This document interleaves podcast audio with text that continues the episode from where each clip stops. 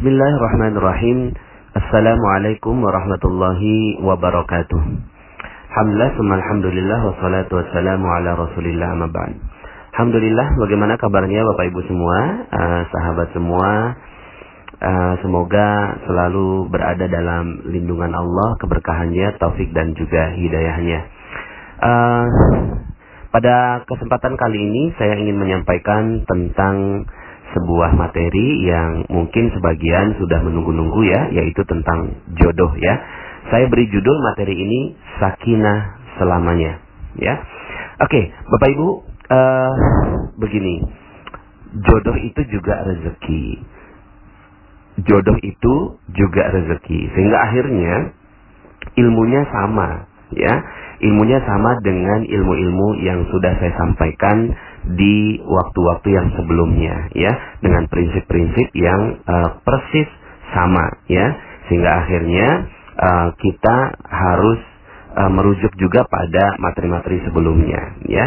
Dan uh, saya berharap anda uh, kalau belum mendengarkan materi-materi saya nampaknya tidak mudah nih untuk uh, merenungkan tentang jodoh ya maka sebelum uh, melanjutkan, saya sarankan Anda sudah mendengarkan materi-materi saya tentang law of projection, kemudian paradox of candy, jeruk nipis, uh, kemudian jendela buram dan perisai rezeki ya. Jadi dengan materi-materi tersebut insya Allah Anda bisa memahami apa yang saya sampaikan pada kesempatan uh, kali ini ya. Oke Bapak Ibu, nggak uh, gampang nih saya bicara tentang jodoh ya. Eh, nggak uh, gampang bicara tentang jodoh. Kenapa? Karena jeruk nipisnya kebanyakan bapak ibu ya. Jeruk nipisnya banyak sekali ya. Maka uh, saya harus urai satu persatu ya. Contohnya misalnya bagi sebagian wanita yang udah kepala tiga gitu ya. Terus kemudian dia uh, rasanya resah gelisah galau gitu ya kok belum ada jodohnya juga dan seterusnya. Dan dia tambahkan dengan uh, jeruk nipis. Jeruk nipis itu saya kan udah kepala tiga. Gimana nanti kalau seandainya uh, ini setiap harinya adalah nambah argonya dan seterusnya? Sekarang saya mau tanya emang realnya seperti apa eh, seperti yang dalam materi jeruk nipis yang saya sampaikan itu nggak real bapak ibu ya semakin Anda memikirkan bahwa saya udah kepala tiga nih, kalau kayak gini gimana nanti saya bisa dapat jodoh, semakin Anda pikirkan yang seperti itu Bapak Ibu, maka semakin rezeki Anda menjauh dari diri Anda. Semakin jodohnya menjauh dari diri Anda. Semakin rezeki-rezeki yang lain juga menjauh dari Anda, ya. Kemudian ada juga yang malu sama teman gitu kan. Teman-teman udah nikah gitu ya. Terus kemudian uh, setiap beberapa bulan sekali terima undangan gitu ya. Terus kemudian aduh gitu ya. Teman-teman um, udah pada nikah saya kok belum gitu ya. Nah ini jeruk nipis bapak ibu. Ya, jeruk nipis lah ya. Um, kemudian wajah saya nggak cantik gitu ya ini juga jeruk nipis ya. Jeruk nipis yang uh, anda sirami ke seluruh tubuh anda. Ya sowat gitu loh kalau nggak cantik. Sawat gitu loh kalau uh, udah kepala tiga gitu ya. Sawat gitu kalau seandainya teman-teman udah pada nikah anda belum gitu kan. Sawat gitu kalau seandainya anda katanya belum punya pacar begitu ya. Malah pacaran sebenarnya nggak boleh dalam Islam gitu kan. Ini hanya jeruk nipis saja ya. Apalagi misalnya ada orang tua yang sudah nuntut gitu ya. Nanyain terus kapan nikah? Mana calonnya? dan seterusnya ya. Kemudian gimana kalau nggak punya keturunan? Kalau udah punya udah udah nikah terus kemudian masih berpikir bagaimana kalau seandainya nggak punya keturunan? Nanti saya akan bahas dalam kesempatan yang lain. Bapak Ibu, sekali lagi saya berharap sekali Anda meng, me, me, mendengarkan ya materi saya tentang jeruk nipis Bapak Ibu. Ya, di dalam materi itu uh, saya sampaikan bahwa segala sesuatu kesakitan, kegalauan, kekhawatiran, ya, itu yang ada dalam diri kita adalah tidak real, Bapak Ibu, ya. Itu nggak real, ya itu nggak real. Itu hanya kita yang buat-buat, ya. Jeruk nipisnya nggak ada, tapi karena kita tetesi itu ya di dalam diri kita, maka akhirnya yang terjadi adalah kitanya kesakitan Bapak Ibu ya. Jiwa kita yang sakit jiwa kita yang merana Bapak Ibu dengan fakta-fakta yang seperti itu. Sawat gitu loh kalau udah kepala tiga mau kepala empat kayak mau kepala lima sawat gitu loh ya. Nah ini yang akan saya sampaikan dalam uh, apa namanya uh, materi tentang uh, jodoh ini ya. Yang perlu anda yakini adalah pertama ya bahwa semua sudah diciptakan berpasang-pasangan Bapak Ibu ya. Semua sudah diciptakan berpasang pasangan ya. Semua ya, termasuk Anda. Setiap orang yang ya dilahirkan oleh Allah Subhanahu wa taala itu telah diciptakan pasangannya ya. Di dalam Al-Qur'an disebutkan dalam surat Ar-Ra'd wa huwa allazi maddal arda wa ja'ala fiha rawasiya wa anhara ومن كل الثمرات جعل فيها زوجين اثنين يغشي الليل النهار إن في ذلك لآيات لقوم يتفكرون dan dialah Allah yang membentangkan bumi dan menjadikan gunung-gunung dan sungai-sungai padanya dan menjadikan padanya semua buah-buahan berpasang-pasangan. Allah menutup malam pada siang. Sesungguhnya pada yang demikian itu terdapat tanda-tanda kebesaran Allah bagi kaum yang memikirkan. Maka Bapak Ibu, ya, kalau gunung saja dipasangkan dengan lembah, ya, kemudian buah dipasang-pasangkan gitu ya. Lalu kemudian siang dipasangkan dengan malam. Anda pun juga sudah ada pasangannya Bapak Ibu, ya. Anda pun sudah juga ada pasangannya. Dari tadi saya ngomongnya Bapak Ibu padahal ini materi jodoh ya Bapak Ibu ya. Keseringan saya ngisi majelis taklim ke Bapak Ibu ya. Ini materinya ke anak muda ini ya. Dalam surat lain, dalam surat Yasin, Allah Subhanahu wa taala juga sebutkan auzubillahi minasyaitonir Subhanallazi khalaqal azwaja kullaha mimma tunbitul ardu wa min anfusihim wa mimma la ya'lamun. Maha suci Allah yang telah menciptakan pasangan-pasangan semuanya. Ya. Allazi khalaqal azwaja kullaha. Ya. Kullaha di sini ya artinya semuanya termasuk Anda ya sahabat magnet rezeki yang sedang mendengarkan uh, materi ini yang Anda belum ada pasangannya bukan Bapak Ibu sebenarnya sudah ada pasangannya.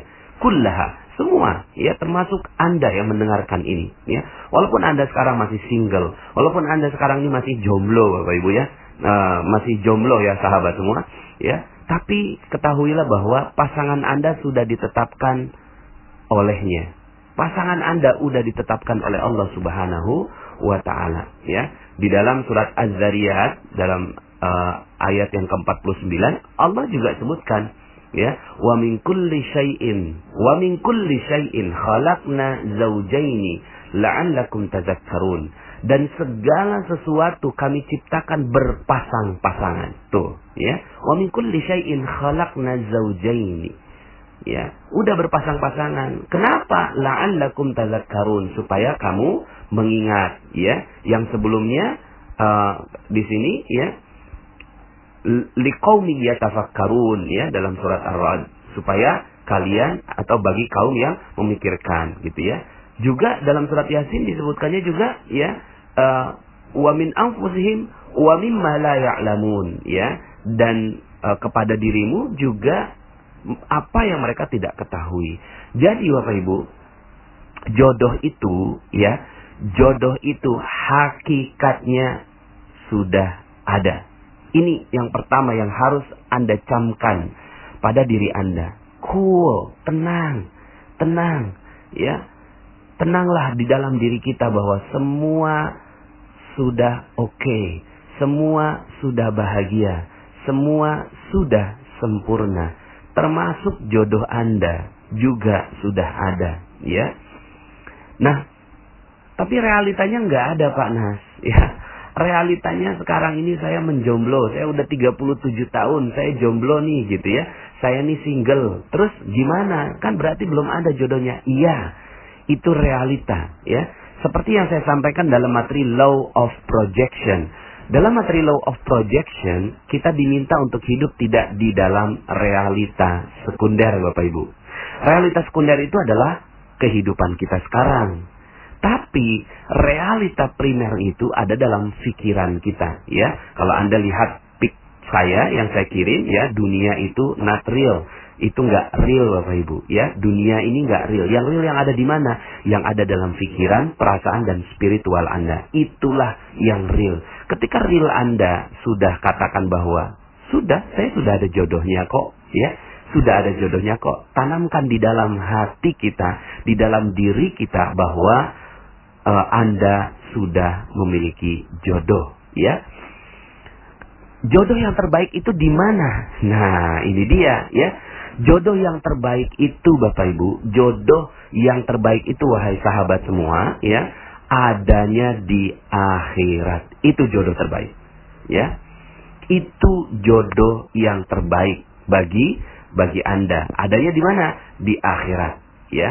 Jadi Anda sudah disiapkan bidadarinya. Kalau yang perempuan disiapkan bidadaranya, gitu ya. Di mana? Di akhirat, ya. Anda bisa renung-renungkan uh, dalam banyak sekali ayat Allah Subhanahu wa taala sebutkan tentang hal ini gitu kan? Misalnya wahurun in ya dalam surat Al-Waqi'ah. Ya ka'amsalil lu'lu'il maknun jazaan bima kanu ya'malun.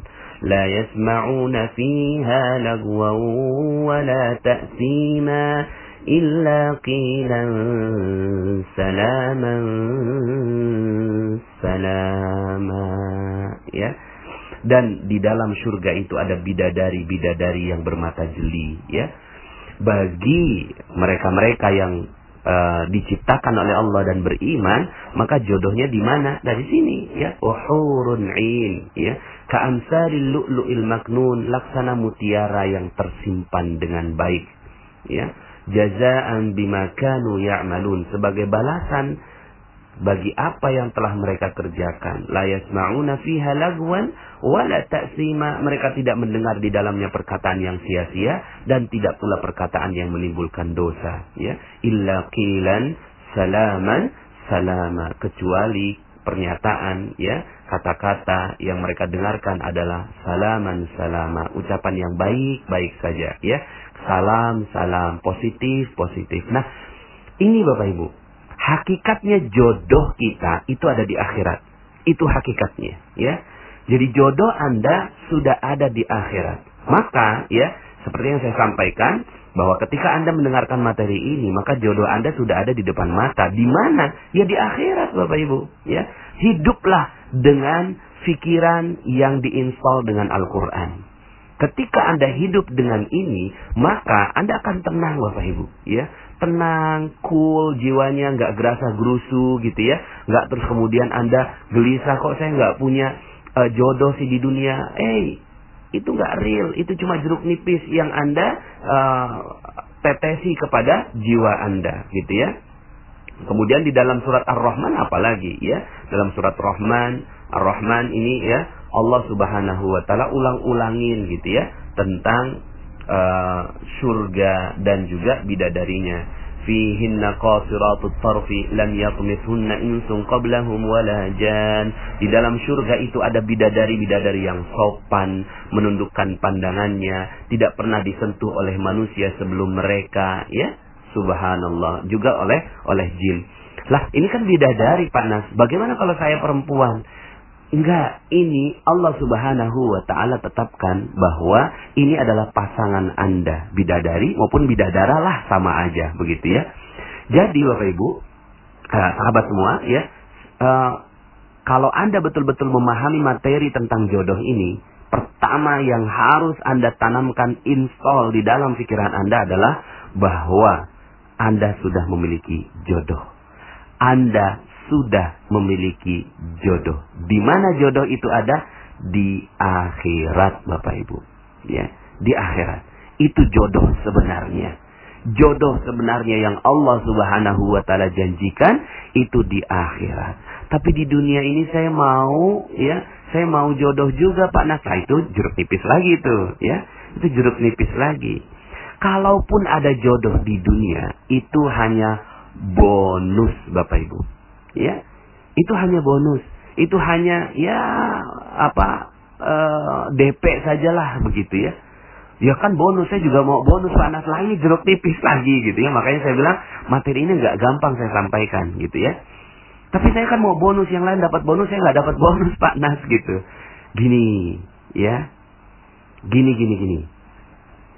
Uh, ulama, para sahabat, ya sahabat Nabi Shallallahu Alaihi Wasallam itu mereka kalau dapatkan nikmat di dunia itu mereka takut bapak ibu. Mereka takut wahai sahabat semua. Mereka takut. Kenapa? Jangan-jangan nanti nggak dapat di akhirat.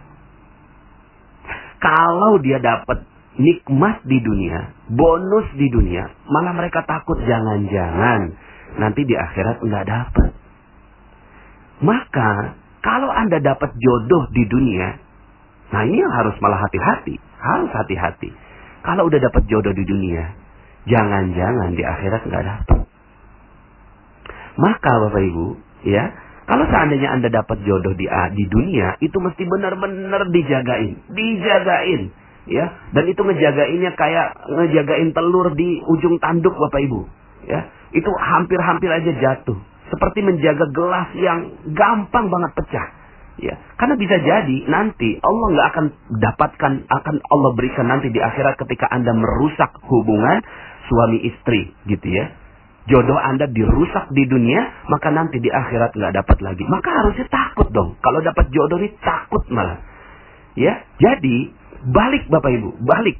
Keyakinan anda dibalik bahwa jodoh itu sudah ada di akhirat. Di dunia hanya bonus kalau seandainya Anda mampu menjaga jodoh yang ada di dunia ini sampai akhirat, maka Anda benar-benar mendapatkan jodoh yang sebenarnya di akhirat. Tapi kalau seandainya Anda nggak mendapatkannya, atau Anda tidak bisa menjaganya di dunia, maka di akhirat Anda nggak akan dapat jodoh yang terbaik, Bapak Ibu.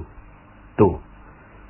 Bagi Anda yang tidak mendapatkan jodoh di dunia, bagi Anda tidak mendapatkan jodoh di dunia, maka cool. It's okay. Karena semua diciptakan berpasang-pasangan Allah sendiri. Allah sendiri yang menjamin ya bahwa semua sudah diciptakan berpasang-pasangan termasuk Anda yang mendengarkan audio ini juga sudah diciptakan berpasangan. Di mana berpasangannya? Di akhirat Bapak Ibu ya, di surga. Jadi ya uh, apa namanya? Dunia ya dunia itu nggak real ya. Dunia itu tidak tidak real. Jomblo nggak real. Single nggak real ya. Kemudian umur 30 nggak real bapak ibu ya. Kemudian orang tua nuntut segala macam. Oke itu adalah pemahaman orang tua. Nggak real bapak ibu ya. Yang real di mana? Yang real adalah di akhirat itu jodoh Anda sebenarnya. Jadi kalaupun seandainya Anda nggak dapat jodoh sekarang, itu ya, bukan berarti Anda nggak dapat jodoh. Tapi Anda sudah ada jodohnya, cuma Anda nggak ngelihat, Bapak Ibu. Anda nggak ngelihat, ya. Kenapa Anda nggak ngelihat? Karena mungkin ya kurang dekat dengan Al-Quran. Sehingga akhirnya ya Al-Quran yang sudah demikian ya membuka rahasianya akhirnya tidak menjadi lezat di dalam hati kita ya Nah, Bapak Ibu, satu, pemahaman bahwa jodoh sudah ada. Dua, adanya di mana? Di akhirat. Tiga, dunia itu hanya bonus, ya. Plus, bukan hanya bonus, tapi ujian. Ya, bagi mereka-mereka yang memiliki jodoh di dunia itu bukan hanya bonus, tapi itu ujian. Kalau dia mampu menjaganya sampai akhirat, maka dia akan dapat jodoh sebenarnya, ya. Kalau dia nggak mampu menjaganya, maka bisa jadi nanti disiksa di akhirat. Nah, ya. Jadi, ya, Anda sudah ada jodohnya kan? Ya. Jadi kalaupun seandainya Anda, ya, sekarang ini jomblo, sekarang Anda single, sungguh bahwa sebenarnya itu hanya perasaan Anda saja. Keyakinannya, ya, dan uh, kenyataannya Allah juga sudah sampaikan bahwa Anda sudah memiliki jodohnya. Nah, sekarang, ya, Uh, mari kita renungkan tentang tentang kisah yang sangat indah ini, ya. Kisah yang sangat indah. Mungkin detailnya mesti dibuka di di kitab ya Bapak Ibu ya, tapi uh, kurang lebihnya ini adalah kisah dari ayahnya Imam Syafi'i. Ayahnya Imam Syafi'i ini sangat warok, sangat menjaga menjaga diri, menjaga harta, menjaga mata, menjaga telinga, menjaga seluruhnya. Sampai akhirnya suatu ketika ayahnya Imam Syafi'i ini berjalan di pinggir sungai. Lalu kemudian dia lapar melihat ada apel. Terus kemudian apelnya itu diambil, dimakan. Tapi saking waroknya, saking berhati-hatinya dia terhadap rezeki, maka ayahnya Imam Syafi'i ini langsung berpikir, kira-kira orang yang uh, memiliki apel ini ridho nggak ya sama saya? Akhirnya ditelusuri itu sungainya, ditelusuri sungainya sampai kemudian akhirnya ketemu dengan sebuah kebun apel Bapak Ibu. Akhirnya bertanyalah ya kepada pemilik kebun apel itu. Wahai ya ayahanda, saya ini uh, menemukan apel di sungai, tapi kemudian saya makan karena saking laparnya, tapi saya ingin meminta ridhonya engkau, gitu kan? Boleh nggak saya minta ridhonya engkau terhadap setengah apel yang saya makan? Subhanallah Bapak Ibu jawabannya maaf saya tidak ridho kecuali engkau bekerja di ladang saya sekian tahun tanpa gaji. Subhanallah Bapak Ibu ya. Akhirnya ayahnya Imam Syafi'i ini ya menuruti saja. Untuk apa? Mencari ridho. Yang dicari adalah keridhaan. Yang dicari keridhaan bukan jodoh. Yang dicari keridhaan. Keridhaan manusia Ya, itu yang dicari. Itu yang paling penting di muka bumi ini. Ya, bukan jodoh, bukan rezeki, tapi ridhonya manusia pada kita. Itu yang paling kita cari. Dan itu juga yang sekarang sedang saya perjuangkan dan saya berharap Anda juga perjuangkan itu. Ridhonya manusia. Karena ini nggak gampang Bapak Ibu. Ya, akhirnya yang dilakukan oleh Imam Syafi'i ada ayahnya Imam Syafi'i adalah mencari keridoan sang pemilik kebun terhadap setengah apel yang terlanjur dimakan. Akhirnya dia bekerja di situ sekian tahun gitu ya, sampai kemudian akhirnya setelah selesai akadnya ya, itu nggak dikasih gaji, cuma dikasih makan aja gitu ya. Setelah selesai, wahai ayahanda, saya sudah selesai menjalankan uh, sekian tahun yang engkau minta. Boleh nggak saya merantau kembali gitu ya? Keluar dari tempat ini. Ya, saya minta ridho engkau terhadap setengah apel yang saya makan sekian tahun dahulu, gitu ya. Terus kemudian ayahanda ini, pemilik apel ini, paham tentang hal ini. Dia katakan, maaf saya tidak ridho. Wah, masya Allah, tidak ridho Bapak Ibu, ya. Akhirnya, bagaimana supaya saya ridho? Kata si pemilik kebun ini, saya baru ridho kalau engkau, ya, menikahi anakku. Kenapa? Karena anakku ini buta, ya, e, pincang, tuli, ya, bisu, ya, dan e, dia nggak mungkin bisa mendapatkan jodohnya kecuali dengan cara seperti ini. Gitu, Bapak Ibu, ya. Akhirnya karena terpaksa, ya, dan ayahnya Imam Syafi'i ini yang dicari adalah keridoan, akhirnya uh, dia menyetujui menikahi wanita yang buta, tuli, bisu, pincang Bapak Ibu, ya. Siapa yang mau menikahi wanita seperti itu, ya? Tapi karena ingin mencari keridhaan, akhirnya si uh, ayahnya Imam Syafi'i ini akhirnya uh, menikahi. Ya, setelah selesai akad, ya, masuk ke kamar, ya, ke kamar pengantin, dan ternyata terkejutlah ayahnya Imam Syafi'i ini ya. Melihat bahwa wanita yang ada di depannya matanya sempurna, telinganya sempurna, uh, kemudian lisannya sempurna, kakinya sempurna, cantik luar biasa. Terkaget-kaget ayahnya Imam Syafi'i. Keluar ngomong sama pemilik kebun, "Ya ayahanda, ya, ini ternyata yang uh, engkau sampaikan itu nggak benar, jangan-jangan saya salah kamar begitu ya." Kemudian sang pemilik kebun ini mengatakan, sungguh bahwa yang kukatakan itu matanya buta karena dia tidak pernah melihat yang maksiat. Kemudian telinganya bisu, eh, telinganya tuli karena dia tidak pernah mendengarkan hal-hal lain selain Al-Quran. Mulutnya bisu karena dia tidak pernah mengatakan hal-hal kecuali yang baik-baik saja. Kakinya pincang karena dia tidak pernah melangkah ke tempat-tempat yang tidak diizinkan oleh Allah Subhanahu wa taala. Dialah jodoh yang telah dipersiapkan Allah untukmu di dunia. Akhirnya, Bapak Ibu, ya, bahagialah ayahnya Imam Syafi'i dan kedua-duanya ini ternyata Imam ayahnya Imam Syafi'i ini waro, istrinya juga jodohnya waro, yaitu hati-hati. Maka anaknya pun seperti yang kita bisa tebak, ya. Keduanya ulama, maka anaknya pun ulama yang namanya Imam Syafi'i yang sampai sekarang ilmunya jernih sampai sekarang kita terima. Nah, sahabat semua, apa yang kita bisa ambil hikmah dari um, kisah ini? Yang kita ambil hikmah Bapak Ibu, jodoh nggak perlu dicari. Jodoh nggak perlu dicari. Ya, nggak perlu dicari jodoh itu. Jodoh itu memang sudah ada. Sudah ada. Allah tetapkan jodoh itu di surga. Tapi apa yang perlu dicari? Yang di, perlu dicari adalah ridhonya manusia. Tuh, itu aja. Ya, ridhonya manusia. Perjuangkan itu. Ya, ridho itu apa? Ridho itu penerimaan, kerelaan orang lain pada kita. Ya, itu yang perlu dicari dan perjuangkan. Dan gak gampang Bapak Ibu. Berapa banyak orang-orang yang gak suka sama kita. Dan itu yang harus kita datangi. Itu yang harus kita silaturahimi. Itu yang harus kita perjuangkan. Gak gampang Bapak Ibu. Karena berapa banyak orang yang uh, bermasalah dengan orang yang lain gitu ya. Bermasalah dengan orang yang bisa jadi, bisa jadi jodoh kita nggak ada di dunia karena perisai itu. Perisai keridhaan manusia. Ya. Maka yang perlu dicari adalah pertama, kejar ridhonya orang tua. Kejar. Itu yang perlu dikejar. Ya.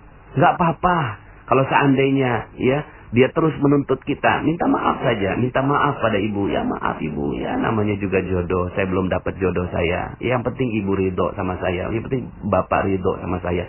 Kejar itu. Kejar keridhaan orang tua. Keridhaan kakak dan adik.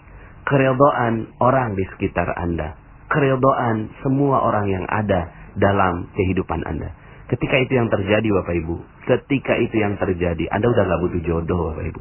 Karena jodoh itulah yang diantarkan Allah kepada Anda. Kalaupun Anda sudah berusaha sekuat tenaga, berusaha sekuat tenaga, ya, lalu kemudian Anda belum mendapatkan jodoh di dunia, yakini bahwa jodoh Anda sudah ada di akhirat.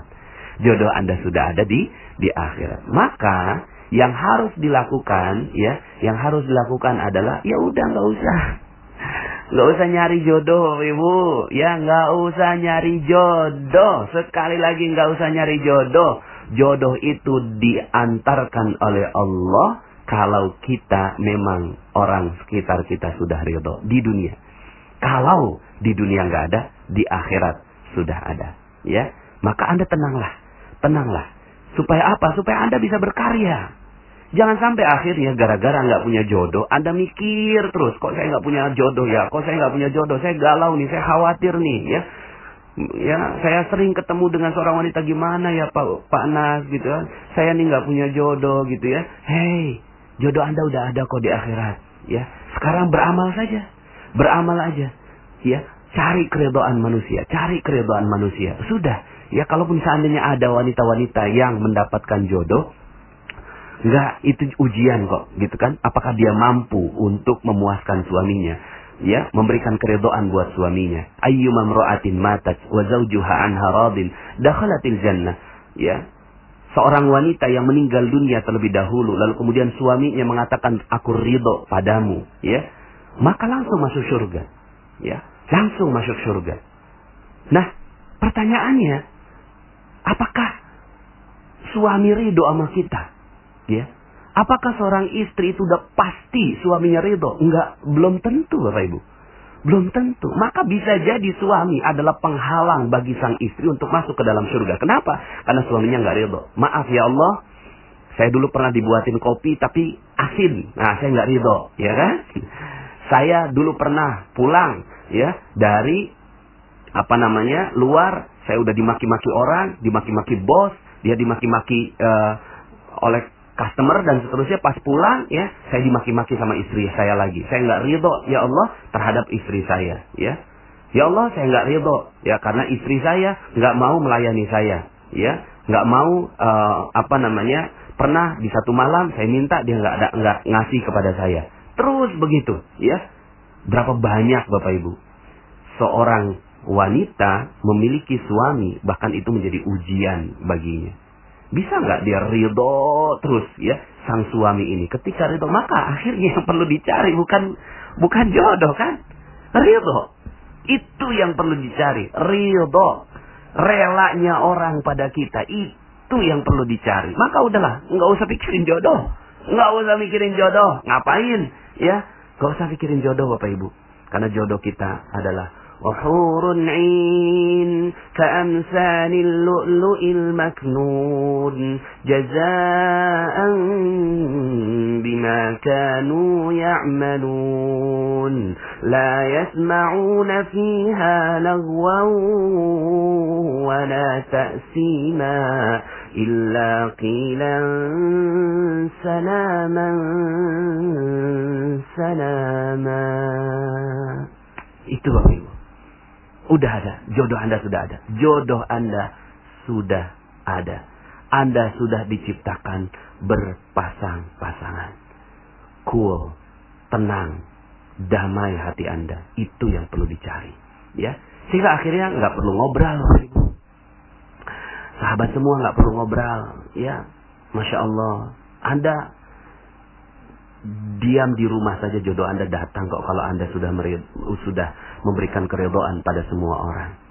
Ini mohon maaf ya, mohon maaf, nggak perlulah, nggak perlu, mohon maaf ya, maaf nih ya, mohon maaf jangan tersinggung ya, mohon maaf sekali, ya, nggak perlulah pasang-pasang profil di Facebook, nggak perlulah pasang gincu, lipstick, nggak perlu, nggak perlulah tampil dengan wajah yang bagus-bagus, nggak perlu, nggak perlulah ikut apa namanya tuh ya uh, website jodoh gitu. Nggak perlu. Nggak perlu. Sekali lagi nggak perlu bapak ibu. Malah itu membuang-buang waktu anda. Anda tetesi jeruk nipis di sana. Anda tambah dosa-dosa setiap orang yang menatap wajah anda di Facebook dan seterusnya. Buat apa buat apa udah nggak ada kenapa karena jodoh anda sudah ditetapkan Allah Apalagi ini baru begitu ya, apalagi pacaran. Aduh. Aduh. Sudahlah nggak dapat ridho manusia, nggak dapat ridho Allah tuh. Ya, pegang-pegangan tangan, tatap-tatapan, peluk-pelukan, ya. Nauzubillah sampai akhirnya ada yang berzina hanya gara-gara mau dapetin jodoh. Ya, apalagi kalau ada lelaki-lelaki gombal yang ya merayu Anda Wanita itu paling gampang ya dirayu karena uh, telinganya ini ya dibikin lezat oleh Allah dengan kata-kata rayuan. Aduh. Sudah ya. Jadilah seperti ibunya Imam Syafi'i. Hanya di kamar saja menjadi wanita pingit lalu kemudian akhirnya jodohnya datang sendiri ya. Begitu Bapak Ibu ya. Kalau seandainya sahabat semua betul-betul menjalani ini hati menjadi tenang. Karena yang di, yang diperlukan bukan jodoh.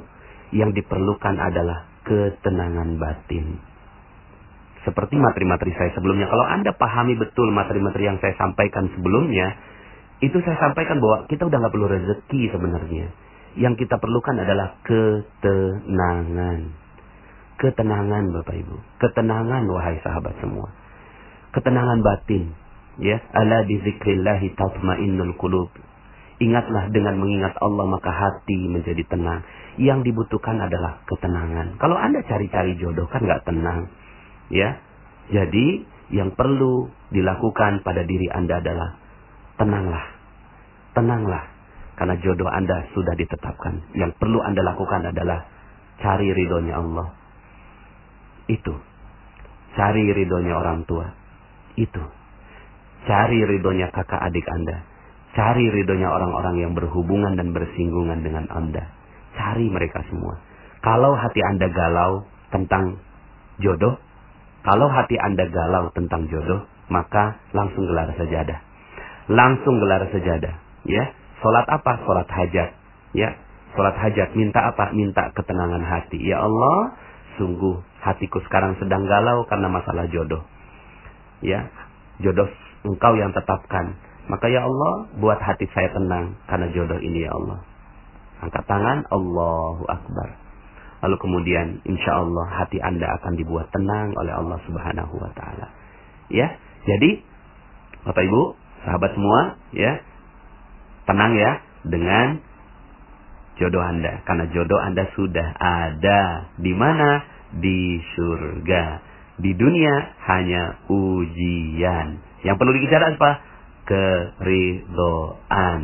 Gitu, ya. Nah, sekarang bagi para lelaki. Para lelaki bagaimana kalau itu wanita mungkin ya uh, tadi mungkin lebih banyak nuansanya ke nuansa wanita tapi sebenarnya sama aja. Lelaki juga begitu. Lelaki juga nggak perlu kejar jodoh kok. Ya. Lelaki juga nggak perlu kejar jodoh. Yang perlu dikejar adalah keridoan. Saatnya tiba maka Allah akan berikan rezeki berupa jodoh pada anda. Cuma begini ya lelaki itu jantan gitu loh ya lelaki itu uh, apa namanya lelaki itu jantan uh, ambil inisiatif gitu ya yang perlu anda jaga nih buat lelaki yang perlu dijaga adalah mata anda mata dijaga hati dijaga yang perlu dijaga adalah keridhaan Allah kalau anda sudah gelisah ya dengan syahwat maka menikahlah Cari wanita, ya. Cari wanita yang terbaik buat Anda, ya. Cari wanita terbaik buat Anda. Loh kok suruh cari Pak Nas? Katanya suruh nggak nggak nggak nggak usah cari wanita. Ya iyalah, ya. Carinya ini ke Allah, ya Allah, aku minta. Aku minta jodoh terbaik buat engkau untuk membuat hati saya menjadi tenang. Menjadi sakinah. Menjadi sakinah Nah kalau itu yang Anda lakukan maka insya Allah Allah akan tetapkan siapa wanita terbaik untuk Anda. Nggak usah pacaran Bapak Ibu, nggak usah kenalan, nggak usah taruhan, ya, nggak usah. Tapi sering-seringlah datang pada sajadah Anda. Ini lelaki ya, buat lelaki gelas sajadah. Ya Allah, sungguh, ya, saya nggak tahu wanita mana yang akan tepat menjadi teman saya menuju surga. Tuh, doanya begitu. Jangan wanita mana yang paling cantik ya. Wanita mana yang paling bisa memuaskan saya. Wanita mana yang uh, apa paling lucu menurut anda? Tidak. Yang perlu anda doakan ya Allah aku ingin wanita yang nantinya akan menjadi jodoh saya sebenarnya di surga jadi kalau anda menikah nggak jadi ujian berat buat anda ya nggak jadi ujian berat buat buat Anda. Jadi jantanlah, cepatlah menikah, ya. Cepatlah menikah walaupun Anda belum punya apa-apa. Nah, ini kan yang sering terjadi adalah ukurannya ukuran materi. Belum mau nikah kalau belum punya rumah, kalau belum punya mobil, kalau belum punya uh, kerjaan yang bagus. Hei, kata siapa? Nikah bukan begitu. Nikah an nikah sunnati. Faman raghiba an sunnati falaysa minni Ya, nikah itu sunnahku. Sunnah. Itu sunnah Bapak Ibu. Itu sunnah wahai sahabat semua. Sunnah untuk apa? Untuk membuat hati kita menjadi tenang. Karena kalau lelaki itu sudah menikah, maka dia akan menjadi tenang. Syahwatnya tenang, jiwanya tenang, ya. Dan itu yang dibutuhkan. Kan yang dicari ketenangan dan keredoan. Maka kalau ibadah, ya, jadinya galau gara-gara ngelihat ada wanita, ya, lewat dekat masjid, ya, anda harus menikah kalau begitu supaya jiwa Anda menjadi tenang. Jadi ya nggak perlu tuh Anda cukup lah gitu kan beli di material gitu ya beli di material itu ada baut gitu ya uh, Anda las-las sedikit gitu ya Anda amplas sedikit jadi cincin udah ya. Itu aja dijadikan cincin buat uh, maharnya. San hanya sekedar itu. Jangan bikin Anda ya uh, dipenuhi dengan syarat-syarat yang macam-macam ya. Dipenuhi dengan syarat yang macam-macam untuk menikah. Enggak kok ya. Menikah tuh gampang sekali. Anda datang ke KUA ya terus kemudian selesai. Datang aja ke orang tuanya. Beranikan diri ya. Pak saya ini cuma punya uang ya. 2 juta. Udah ya. Saya mau nikahi anak bapak ya. Udah ya. Maka kalau seandainya diterima, alhamdulillah nggak diterima, cari yang lain. Udah begitu aja kok, gitu ya. Nah, Bapak Ibu, saya punya uh, ini saya berbicara seperti ini karena saya bersaudara sembilan orang. Alhamdulillah semuanya ya. Uh, terakhir baru kemarin menikah gitu ya. Yang ke delapan, yang ke sembilan ini karena sindrom Down ya. Dan itu yang kita yakini bahwa jodohnya ada di surga gitu ya. Sindrom Down umurnya 24 tahun tapi seperti anak umur 5 tahun. Ya sudah. Mungkin dia jodohnya ada di di surga. Tapi semua ada eh, adik-adik saya ya yang berdelapan ini semuanya kakak dan adik-adik saya itu semuanya ya itu menikah dalam keadaan tidak memiliki ekonomi yang mapan tapi begitulah rezeki rezeki akan terbuka ketika sudah menikah Begitu juga di sebelah saya, istri saya, ini delapan bersaudara Bapak Ibu. ya Itu sudah menikah sampai yang kelima gitu ya. Dan itu semua juga menikah dalam keadaan yang belum mapan secara ekonomi. Jadi jangan tetesi ya jiwa Anda dengan jeruk nipis jeruk nipis dalam kaitannya dengan jodoh ini. Hidup sudah terlalu indah. Hidup sudah terlalu sempurna hidup sudah disediakan dengan begitu nikmatnya oleh Allah, termasuk jodoh, ya.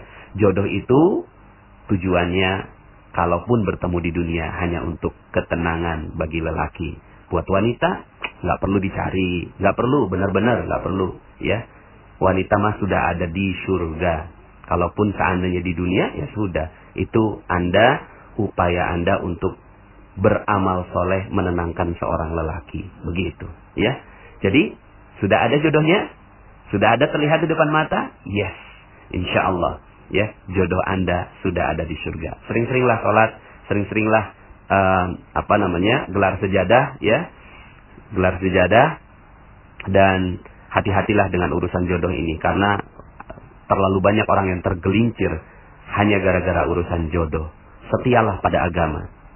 Setialah pada agama terhadap jodoh ini karena Allah akan muliakan Anda ketika Anda setia dengan agama.